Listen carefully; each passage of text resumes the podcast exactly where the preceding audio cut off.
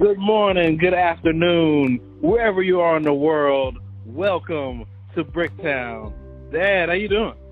Doing fine. Still, still What's- kicking. what's new?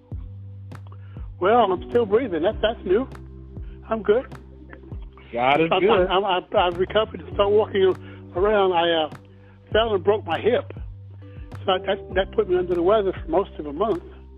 But I'm okay now, and things are going well. Praise God. Praise God. Yeah. What you been thinking about with the world of politics?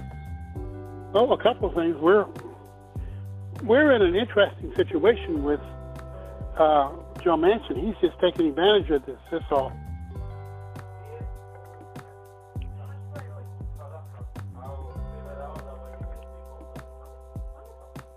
I think I think the VA is going to pay pay for it, honey. The VA is going to pay for it. Yeah. Hold on, Rudy. Hold on.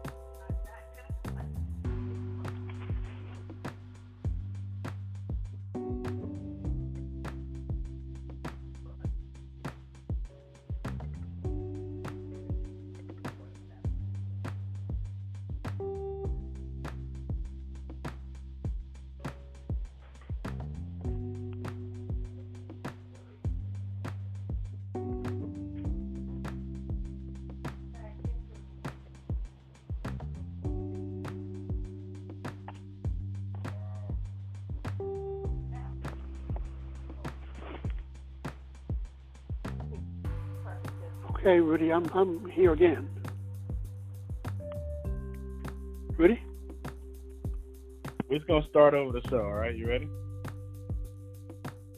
Good morning, good afternoon, wherever you are in the world. This is from Bricktown. Dad, how you doing? Dad, how are you doing? Dad?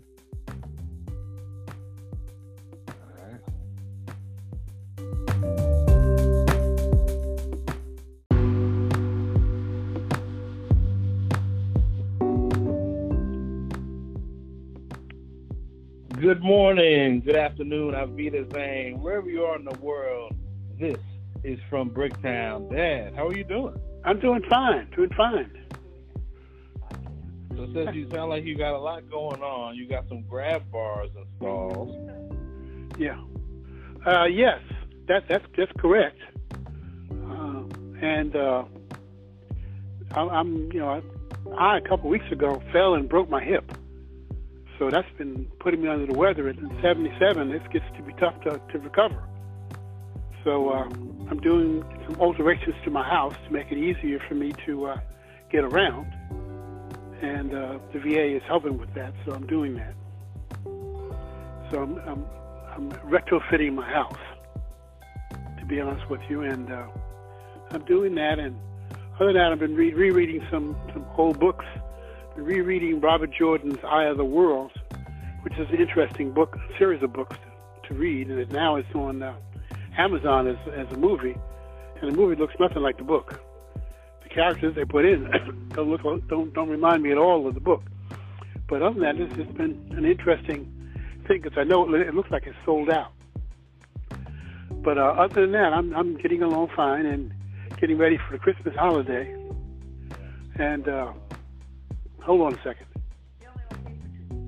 Okay, that's fine. But I think I have like a short one, but I'm gonna help you out. Good. That sounds good. Thank you. Yes, thank you. Um, all right. Dad.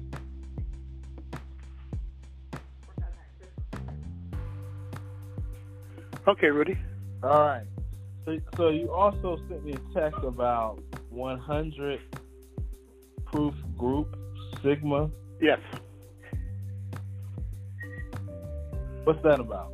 Okay. Uh, uh, 100 Proof was a it was a recording group that uh, had a hit hit single called uh, "Fee Fi Fo Fo Fee Fi Fo Fum."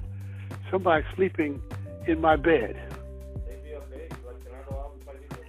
and uh, as a result of that, Uh, it was the number one hit in the country at the time, and my fraternity paid for them to uh, be at Manhattan Center, and we had a like like a people paid to come and dance and listen to them. But it was the number one record in the country at the time, and uh, we did that. And it was the last big thing that my my fraternity did, my chapter did there in New York City.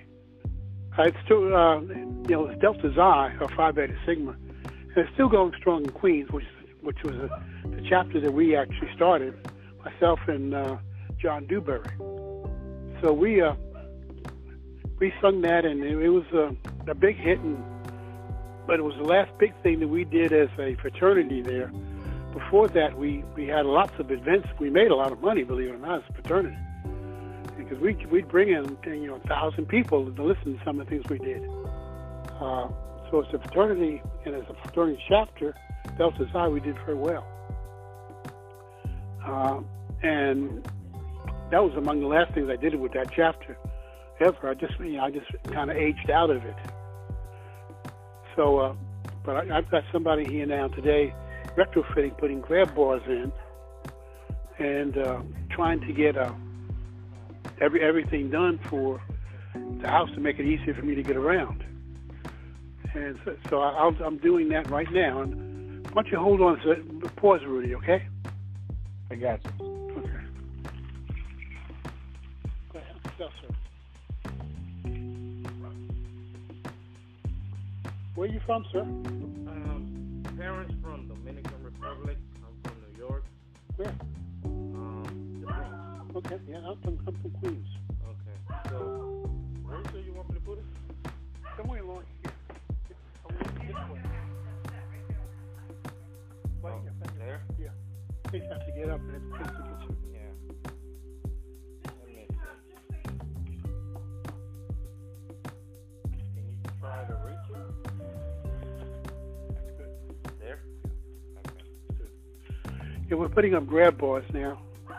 The gentleman has an extra one, so he's putting an extra one up for it from the VA. I think that's smart moves there. I'm glad you're taking care of your health.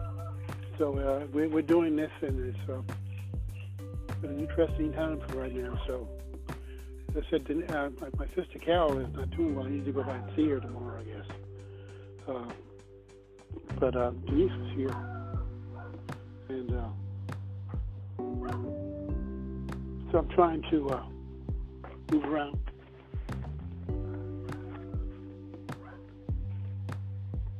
And uh, Well, praise God. I'm, I'm just glad that uh, you're looking at it as a positive. And that's how you got to move through life. Oh yeah. I mean, my point on that it was it was it was an accident, but probably it was a good accident, believe it or not.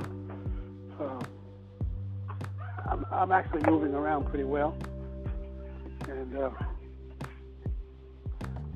say that we as a family, me and my sister, only was left actually, or have lived a long, long life and done a lot of things. Uh, okay, we can start recording if you want. If you want to wait a minute, this guy's going to be finished. Hold on. But I keep on going, sir.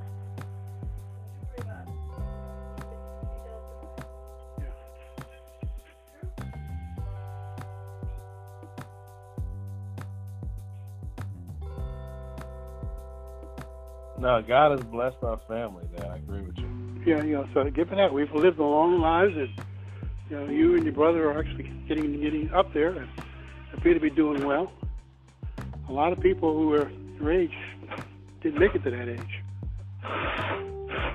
So, That's true. That is true. you know, so a lot of your the people that were in your classes in high school and otherwise who aren't here anymore. And uh, We, we got to look at every day, we every morning we wake up as a blessing. Yes, we really ought to do that, and I, I do that. Uh, it's been, uh, as I was thinking today, the interesting thing is how far this goes back. And so things are coming up periodically through this uh, series that I hadn't thought of in 40 years. And uh, that's been an interesting thing. As, as a, it's been a good, it's been a good history lesson for me and for you. And as we look at, at how I did what I did and why I did it, stuff like that. Yep. I this guy, this guy will be finished in a few minutes. He's, Well, Like it's this. a nice little background. Meant, meant to be in this show. huh? As people are listening to it, they're learning how to take care of their parents. Yes. I, I feel honored, Dad, in your senior years to be able to take care of you. Well, it's, it's, I guess the key thing is if you treat young people the way they should be treated, it's not a real problem. Yeah, I remember that when I was, when my, my grandfather and also when Sharon's grandfather came and lived with us. I specifically made sure that I took care of him because that's the way I wanted to be treated down the road. But I said, you know, he's a good, he was a good guy. He could talk, he could talk like you won't believe. Sharon's Sharon's father, and he came and lived with us a couple of different times. And one of the more interesting things about Sharon's father is he came and lived with us in Alabama, and every two three days, the uh, senior citizens would come and pick him up in a bus. Pick him up, I'd drive and pick him up in a bus. And the interesting thing about it is, remember, Sharon's father is father was white, and he'd go down to a senior citizen center that just had black females. There were no males at all, and they loved him. He had a ball because he could always he could always tell tales and everything else. He just loved that. He had a great time, and I never forgot that. And and uh, I, I tried to uh, to uh, treat him the way I wanted to be treated. And I've noticed that you know as I look at you know my uh, my kids and uh, how they treat me when I was when I was when I was when I was down. Uh, when I, when I when I was when I was down and sick, uh, I noticed that my sons, well, you know, three of them that were here, you know, they went out of their way to treat me well. And I think if you treat grandparents the way they that you know you want to be treated down the road, it works out. So I never thought did any elder abuse with anybody I ever knew, because I always felt that old people they went through life and it wasn't easy for some of my like my parents. It wasn't easy for them. When my father came to New York from from uh, from Camden, South Carolina, uh, he uh, did not know how to read. He learned how to read by reading the New York Daily News. And remember, the one thing I'll say to you is in two generations, we have went from being basically sharecroppers to being college graduates and doctorates. So that's a remarkable turnabout for this country and for us. And as I look back on it, through the 77 years I've went through, it's just been a whole lot of stuff. And each each each venue I went through in my life was very different. And I tried to always do unto other people as they do unto me. And I'd run into people periodically that I knew years and years ago, and they all could say can say good things about me because that's usually the way it is. I never treated people badly in anything I ever did. And if you do that in life, I said to everybody listening, it kind of works back for you. It's it's you know life pays you back when you treat other people well. And how, how you treat people is how they're going to treat you later on down in life. So I remember, you know, my grandparents and my my wife's grand, you know, parents and grandparents. They were interesting people. And I remember going to Minnesota to visit, you know, my, my mother and father-in-law, and they had a they had a huge farm at that time, and uh, they did a and did some interesting things. They were really not used to people of color, but they did fine. And I remember taking my father-in-law down to my sister's house down in Florida, and he just was he just loved that. But as I said, he lived with us a couple winters in, in Alabama, and I never forget his visits to the senior citizen centers. And uh, as I get older now, I kind of look at it as I go through dialysis. That's my senior citizen pretty much. And I heard you be flirting with the girls now. yeah, yeah. So, honey, t- tell them I'm on, I'm doing a podcast. Hold, hold on, Rudy. Hey, it's real, man. It's real life. Stop,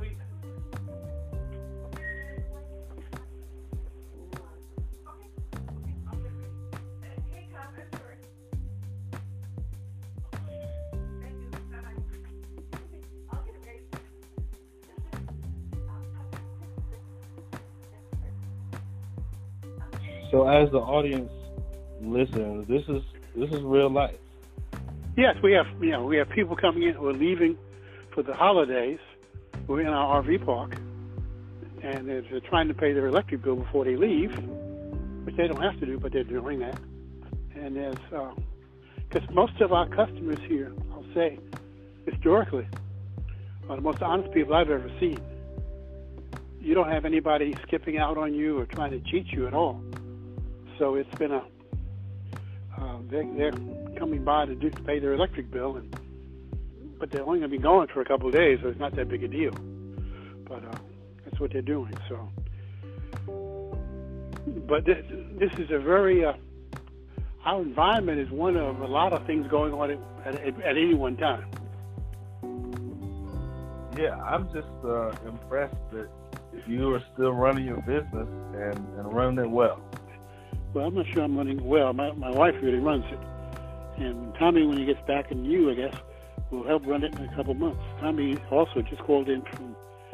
Uh, Tommy, our youngest son, is in Kuwait the U.S. Army, so he just called in to say a couple things, I think, and uh, we're very proud of him and what he's done for our country. This is his third tour overseas, so he's, he's done very well. My prayers are out for him and all the other soldiers that are out there. I Haven't done that and been overseas also for the Army myself during the Vietnam era. Uh, but I, as I was saying, when you look back at the mosaic, I was thinking earlier of my 77 years. Each each year, every each period of my life, after I left it, I kind of forgot about it. I moved on to something else and I've moved on to something else at least a dozen times in my life. So I had to, the thing about this podcast is it got me back to thinking about various things that I did or what other people did to me over the period of time. Let me ask you a question about Vietnam, man. Yes. As they're training you and preparing you for war, how do they talk about the enemy? they really never did. Is, is, is it is it like a dehumanizing of, of the Viet Congs? Not really. I mean, it was basically fear of them. Viet Cong was a, a very, you know, very good as far as ability. Enemy forces, they killed a whole lot of Americans. They were very good at that. And we killed a whole lot of them and we were pretty good at it also. But Vietnam was a war. Don't anybody ever think about it as anything else. The war that we never should have been in. Number one, it's like we shouldn't have been in Afghanistan. Uh, remember the, and you probably don't know this, but remember the French were driven out of Vietnam at Dien Bien Phu. Uh, and literally, they, they just massacred them. We came in we're better than that. We weren't. That was a disaster for us. These wars that we've been in have, have killed all these American soldiers. The 50,000 that were in the Vietnam situation should never have happened. And a lot of my uh, contemporaries died there. And uh, it was you know, not a good thing. I was extremely lucky to be stationed in Hawaii after I got out of MP school and was attached to an infantry brigade that was in Hawaii. And when that, that unit went to Vietnam as part of the Americal Division, I was I only had like six months, you know, left in my enlistment, and so I was I was left in left in Hawaii and moved to the Hawaii. This our unit was actually the, the MPs for the the port the the fort that we were in, the, the army base that we were in, and we were less there because we were all short timers. But that unit was, part of the Americal Division. I think it was the 186th Infantry Brigade that we were attached to, and they had they had casualties like the My Lai Massacre was was, was part of that, and this was not a good thing for anybody who was ever in, had anything to do with that. We as a country have a lot to pay for some of the things we've gotten into. And this Afghanistan stuff that we uh, now just gotten out of, what we left back there was awful. You know, we tried to change a, change the country's culture that didn't want to be changed. But with the power of the gun, we did change it, and as soon as we left, it changed right back. So we need to rethink that, and all that money we spent over there, we could have spent here. Remember, we have the worst airports in the whole world. And it doesn't matter where you go in this country, the airports terrible. You go across the world at uh, any country and other, the other countries, the airports are wonderful things. So uh, we as as a country have misplaced so many things, and we're about to go through an interesting time over the next I'd say four to five years as to what we will do as a country. What we have now is a minority government that's running the, the country. The minority party are the Republicans, which represent very few people, believe it or not, in this country. Probably only about 30% of the country are running it for the other 70% because they're blocking stuff that the 70% want. And that can only happen for so long until something happens with it. And 30% is now saying what we're doing in the future is going to, we're going to not only destabilize it, but we're going to take it over and, and create something different. This is what Donald Trump wants to happen. That's the movement he's leading. And this is an, an awful thing as, we, as Biden tries to navigate it. I think he'll do okay with it. He's an excellent politician. He's, he's lost a step, but he's still an excellent politician. As I look back on that and say, where we're going right now is precarious. We're on a, a, a. And as I look at what we need to do and what we're doing, we, we're a lot of what we're doing now is dependent upon a guy in West Virginia who I think is he might as well be Republican, frankly. Uh, he's got some odd ideas. He's, he's a country boy, you can tell that. But his family's been stealing from the country for a long time and that's that's a fact. Uh, he, he gets so much money from the coal industry. He's gonna make sure the coal keeps on going, even though it pollutes everybody else. And, and black lung disease and everything else is, that coal does. Uh, and when you look at West Virginia, it's just a tiny little state. There's really not much much to it. And uh, we're going through a period now where I said minority politicians, Republicans, are holding the day. I'm not sure that's going to happen forever, but they're the most vocal ones. I'll tell you that. They certainly blow their own horns, and they're able to get stuff done when a lot of people decide they don't want to go ahead and vote and do things, and that's that's awful right now. Everybody needs to vote. It's just important to do so. That, I vote every time I can. We're looking forward to having you for Christmas. What yeah, was I'm looking forward to What was your Christmases like as a kid with Grandma and Grandpa? Wonderful time of the year. Great food. Sometimes we had we had a white Christmas. A couple of times it snowed. Uh, we did a lot of things. I remember we had a lot of kids in our family. We Foster kids, I mean, our kids in our family and grandkids. And Christmas was a wonderful time of opening presents and everything else. And I say think I may have said in an earlier broadcast, my art teacher, Mrs. Golson, told my mother to get me a, a set of encyclopedias. And that was my most valuable Christmas gift, the Book of Knowledge. So I read all 20 volumes in, in about 30 days after, after I got them for Christmas. And I'll say that their, main, their favorite line was, why is the sky blue? And of course I can tell you why, but besides the point, look it up. Why the sky is blue is not really blue. But the key thing is is that it got me into a whole nother world Now, it made me a reader like you won't believe. And if it wasn't for that, I would have been a failure in life. That one gesture probably was the most important gesture in my entire life that Mrs. Colson did. So I look back on it because it springboarded me into everything else I was able to do. My parents said, no, you need to go to a private school because you're getting 28 out of 100 in public school. I went to a private school, Brooklyn Academy. That taught me a whole lot of different things. Went to Episcopalian school before I went to Brooklyn Academy. St. Peter and St. Paul with, with the Episcopalian priest beating me. And all of that is, all these stuff, as you went through it, that made me a whole different person. It made me important, made it important to me about the value of education.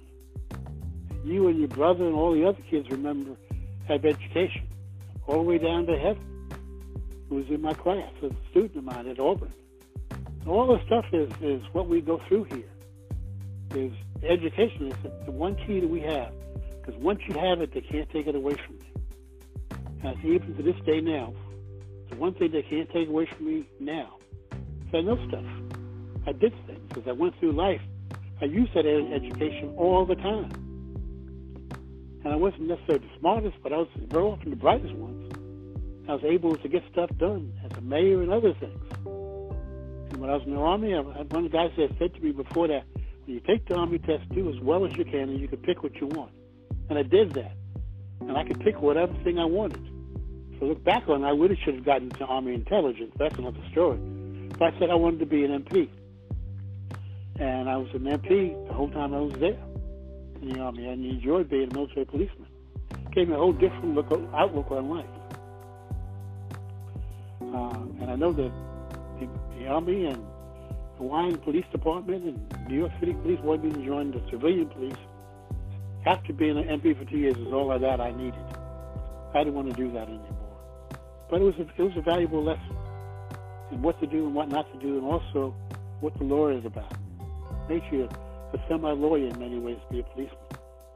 The laws are very important for any policeman. But uh, I can say that you know all these things were, were formative in my life and were formative in your life. You and your brother are the way you are because the way I was, the way I was brought up. So I look forward to spending time with my granddaughter and and my my wife's mother and my, my actually my my, my wife, your wife's mother, and uh, my mother-in-law, and uh, my wife, and we'll spend some time with our granddaughter uh, at Christmas. It'll be a good thing. I know we've already bought crab cakes for you and some other things, so it'll be fun. We're looking forward to it, Dad. What what gift do you need or want for Christmas? Just to be able to see your face. Okay. Now, have you been uh, for me. Have you been using your watch? Uh, I found it actually. I guess I, I need to try to get it charged up and you and have it with me when I see you. Yeah, you better have it charged. with Folks, that's that's another story. I'll see you guys. Adios, muchachos. All right, love you, Dad. Love you.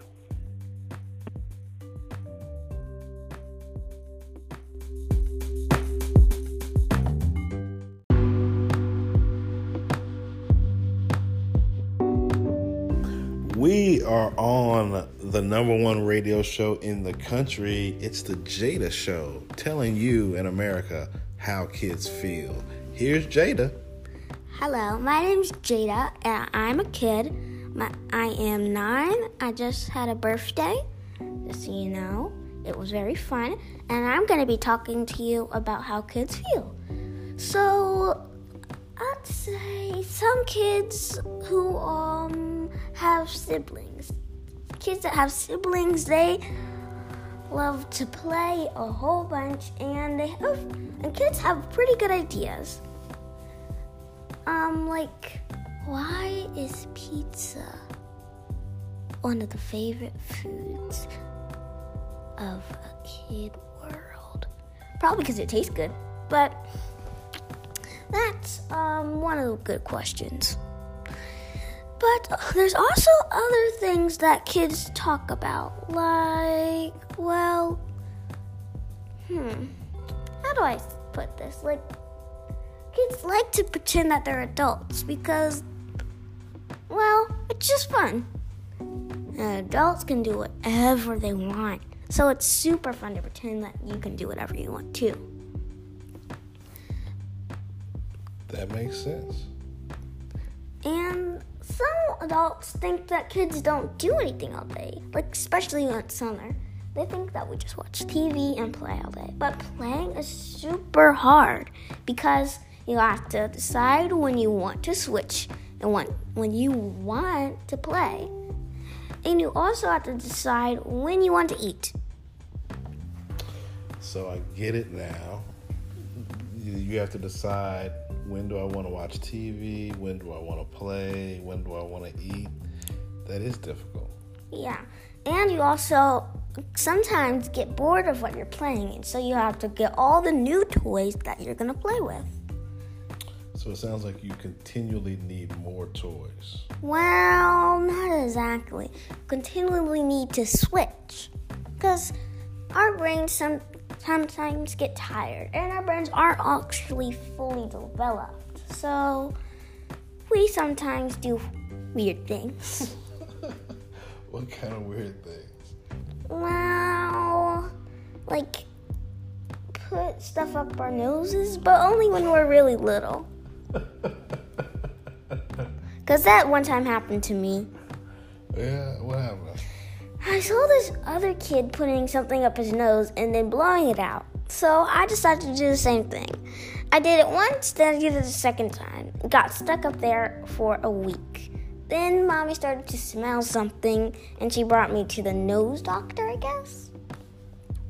And then he pulled it out. I was just relieved that I could breathe again. All right, okay. The Adventures of a Kid.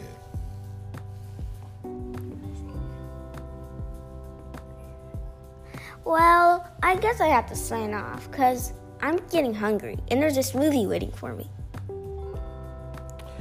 This has been the adventures of Jada on her first ever radio show.